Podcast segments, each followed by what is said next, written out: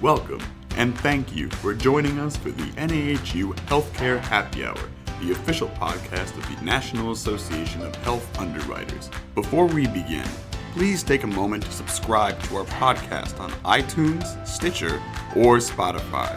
The podcast is distributed on these platforms every Friday and is included in the NAHU's weekly member exclusive health policy newsletter, The Washington Update, giving you a head start on your weekly healthcare happy hour. On this week's episode of the Healthcare Happy Hour, we are joined by Brian Luciani, partner at Blueprint Benefit Advisors and vice chair of the board of directors at United Benefit Advisors, also known simply as UBA. UBA is considered the nation's leading independent employee benefits advisory organization. Brian, thank you for taking the time to be on the podcast today. Would you mind telling the listeners a bit more about yourself? I'm a second generation benefit advisor. I got into the business in 1985, and my dad had established a pretty unique benefit advisory shop, a, small group brokerage, if you will.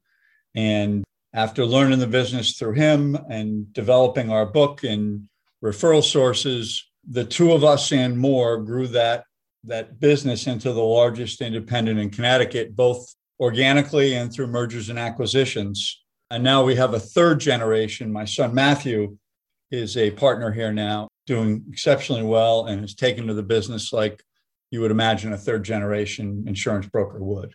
For those who may not be familiar, can you talk a bit about what UBA is and the type of work that you all do? Sure. UBA, it's a partnership. It began in 2003 when 13 independent benefit shops from all over the country met in the O'Hare Hilton at the behest of uh, David Locascio, who was our founder and a, truly a visionary in the benefit field, to listen to what he had to say about forming what then was just simply an alliance to share best practices and basically enable the independent entrepreneurial benefit advisor to not only excel but provide best in class products, tools, and services to their clients. And since that day, we're now, you know, 140 firms in the US, Canada, and Europe with an incredible culture of collaboration, networking, and sharing. So, obviously, this last year has been pretty rough for everybody. How has your business handled the challenges that arose in 2020? It obviously wasn't easy. I don't think it's been easy for any firm, whether it's in our line of business or any other. We were lucky. We have a very seasoned team slash staff at Blueprint. You know, my dad's been in the benefit business for 50 years now. Uh, most of our people have been in 20 years plus. So whether they were working here or remotely, you know, they they knew what they were doing and they were able to stay focused on what needed to be done for our clients. So we the majority of us went remote but we were using multiple platforms to connect with each other and clients and really didn't see a downtick in any type of the services we provide. That's technology, right? I mean, yep. How would you say the pandemic impacted UBA? I would say the pandemic actually affected UBA more than it affected my firm in general. You know, UBA's culture is so collaborative. And even though that we, we have this great wisdom forum and all these type of technological networking capabilities to connect with each other and share things nothing says uba more than our three annual meetings you know two of which are in chicago one one gets changed every year. You know the face-to-face collaboration and friendships and sharing of best practices and we have these groups we call perspective groups where we all get together in a room for multiple hours every meeting. And really, it's kind of an open forum. There's some guided discussion, but for the most part, if you're showing up and you have an issue and you need some help or you're looking for a competitive edge, you've got typically in that room, you know, 15 to 20 partners who are going to help you out. So that really changed things. We we had virtual meetings and they were really well attended. And you imagine you don't have to fly to Chicago to attend these. So most staff people attended, which was great, but it, it truly wasn't the same. And we heard that loud and clear from most of our partners that they can't wait to get back together face to face. So, what would you say are some key lessons that you've taken from the pandemic from UBA or from your business? From UBA, I think as a member of the board of directors, and since we're not meeting face to face and haven't, and it's it's going to be a year and a half basically as of the end of August, it was important for the board to be really transparent about everything we were doing. So we'd set up regional meetings. We each represent a certain region of the country. We made sure all the partners from those regions were up to date on everything we were doing, everything we were considering. We always get input. We, we simply are representing our partners and that became more important than ever when you took away the face to face. On a more local basis for our business, I would say that the, the big lesson, and, and I thought we did it well, is our staff or anyone's staff needs to be 100% focused on serving clients and member advocacy, whether in office or remote. It starts from management that you know management's going to set the tone as to how accessible they are how much help they can give. We the, the the four partners here we're in the office just about every day with safely social distancing wearing masks et cetera with more than a few staff members who would elect to come in whether it was to finish a project or to get access to things they couldn't get remotely from home. But they knew that we were there how to find us and if they needed support we'd give it to them and they did exceptionally well. So, UBA is well known for its annual health plan survey. Would you mind talking a bit about the survey, how it's compiled, and how UBA uses the results? It's a loaded question, Dan, because there's so much to that survey. And many of the UBA firms use it. The word I'm looking for is probably immensely in, in terms of the, the volume of times they use it. But the survey is compiled every spring. The 2020 survey actually inputs will close this June 30th. So we're working on that now. Every UBA firm inputs relevant plan data about their client's size 10 to 10,000 plus to build the largest and most comprehensive health plan survey in the industry. And I think what sets it apart, I'm sure NAHU's aware of this because NAHU's a big help to us. Most surveys focus on groups with 500 or more enrolled, and they're surveying you know, maybe 100 firms, and they're all big firms. They may not even be sporadically represented nationally. It could be centered in the Northeast or out West. But UBA generates data from more than 20,000 plans. We can break down the data by region, by state, by industry, nationally, by group size. It makes it particularly valuable for firms, let's say between 10 and 500 employees, to be able to benchmark their plan in terms of contributions, funding methods, deductibles and copays, plan costs, uh, out of pocket maximums, fully insured versus self funded, how many firms are implementing using HRAs, what the HSA penetration is, prescription drug coverage info. I mean, it, it is a treasure trove of data that small to mid-sized to lower, larger firms can really use to help attract and retain employees. You mentioned that most of these other benchmarking reports focus on these larger groups. Is there anything else that would you say would separate the survey from other benchmarking reports?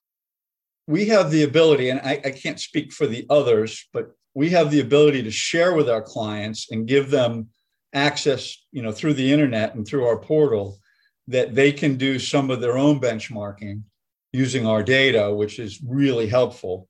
And we try to use those results with clients collaboratively, typically at renewal. So we're not only benchmarking their plans so that they can see where they stand versus competitors or, or in the region. Probably lesser known is the fact that you know we have data going back to 2005 dan we started this survey two years into uba you know on a longitudinal basis we're tracking cost trends and things like that that nobody else has been doing. We have the ability to do that. So at the end of the day, that that volume of uh, basically what amounts to now 16 years of data from all these plans at smaller group sizes to large group sizes lets us leverage for a typical UBA firm your local knowledge along with the data from the health plan survey to really recommend really cogent renewal strategies for our clients for 2021 and beyond. It comes down to more data that's more applicable to more firms in terms of size than the typical national survey. Moving on to other aspects of the UBA. UBA has certainly demonstrated a vested interest in legislative issues. What propels the organization's interest in what's happening here in Washington? Obviously, you know, NAHU plays a big part in this for us. So I would say UBA partners are well aware that we tend to be the voice of our clients when it comes to legislative issues concerning benefits. Dan, you're on the inside of the industry. You know how confusing health insurance is to the average yep. layperson. And that's Definitely. also true of the average business owner.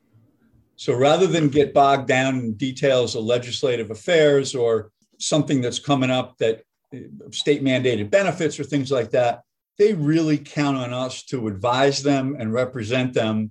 And like partnering with NAHU, really for just about everything, we educate our clients and advocate for them. And on the UBA side, we have a monthly legislative update that we provide. And I don't know that everybody reads it, but when they're hearing rumors about things that are going on in Washington, we get a lot of calls on those legislative updates. I'm sure you do too. UBA was part of NAHU's agency membership pilot program, though we have since opened the program to any agency that enrolls 75% of eligible agency members. Why did UBA decide to partner with NAHU on this? And what would you say are some of the benefits of agency membership? Well, UBA recognized long ago that, that NAHU provided real value to UBA firms, both in terms of educational programs and, and lobbying and just simply representing our interests. That agency program, which is a great program, allows agencies to enroll more members at less of an expense. And then it allows those members to take part in you know, the HUPAC. Essentially, I think increases activity and certainly knowledge on UBA members' part to be part of NAHU. You guys have so many educational things, it's ridiculous. And that whole program, we had 260 new members, which is fantastic. It worked really well. And just NAHU's been a great partner. So before we conclude with our toast of the week, is there anything else you'd like NAHU members listening right now to know about UBA that maybe we haven't discussed? Yeah, I mean, I, I tell people a little backstory. When I joined UBA in 2005, and to my eternal embarrassment, I tell people that at the time Bill Howell was our president, it took Bill like five months to convince me to give it a hard look. And I'm embarrassed that it took five months because finally, once he got me to fly down to the midwinter meeting, in that time was in Naples, Florida, I went to my first collaboration session when I got down there. And in an hour, I was sold. I mean, I picked up the phone called my partners and said, I'm embarrassed that it took me five months to do this. This is the greatest thing that had ever happened to us. And, and to some degree, we grew exponentially from that point. We picked up large clients. We had some international clients. We had clients that were traded publicly. We had clients that were running operations in Canada and other parts of the country where UBA partners were invaluable in helping us manage that. It was like one stop shopping for the client. So, you know, it's been really, it's the best business move we made here way back in 2005. And what I'll say uh, to pitch UBA, I always say I bleed UBA blue. It's a great balance of small and large firms that, that seem to complement and benefit each other. We have all these unique proprietary arrangements with carriers, whether it's our level funded program or a health plan consortium. And we're doing education beyond what, what NAHU can provide. We have account manager academies, compliance academies, producer academies, uh, self funding academies, and it's a combination that works really well between carrier representatives that are UBA partners and some really savvy UBA veterans that are teaching these classes. And in some cases, some NAHU people have helped out over three or four days. So we're doing a lot for our partners whether you're small, mid-sized, or large, UBA has something to offer. It is now time for the NAHU Healthcare Happy Hour Toast of the Week. What are we toasting to this week? Here is to the ending of COVID, ladies and gentlemen. If you have a glass in your hand, everyone raise your glass.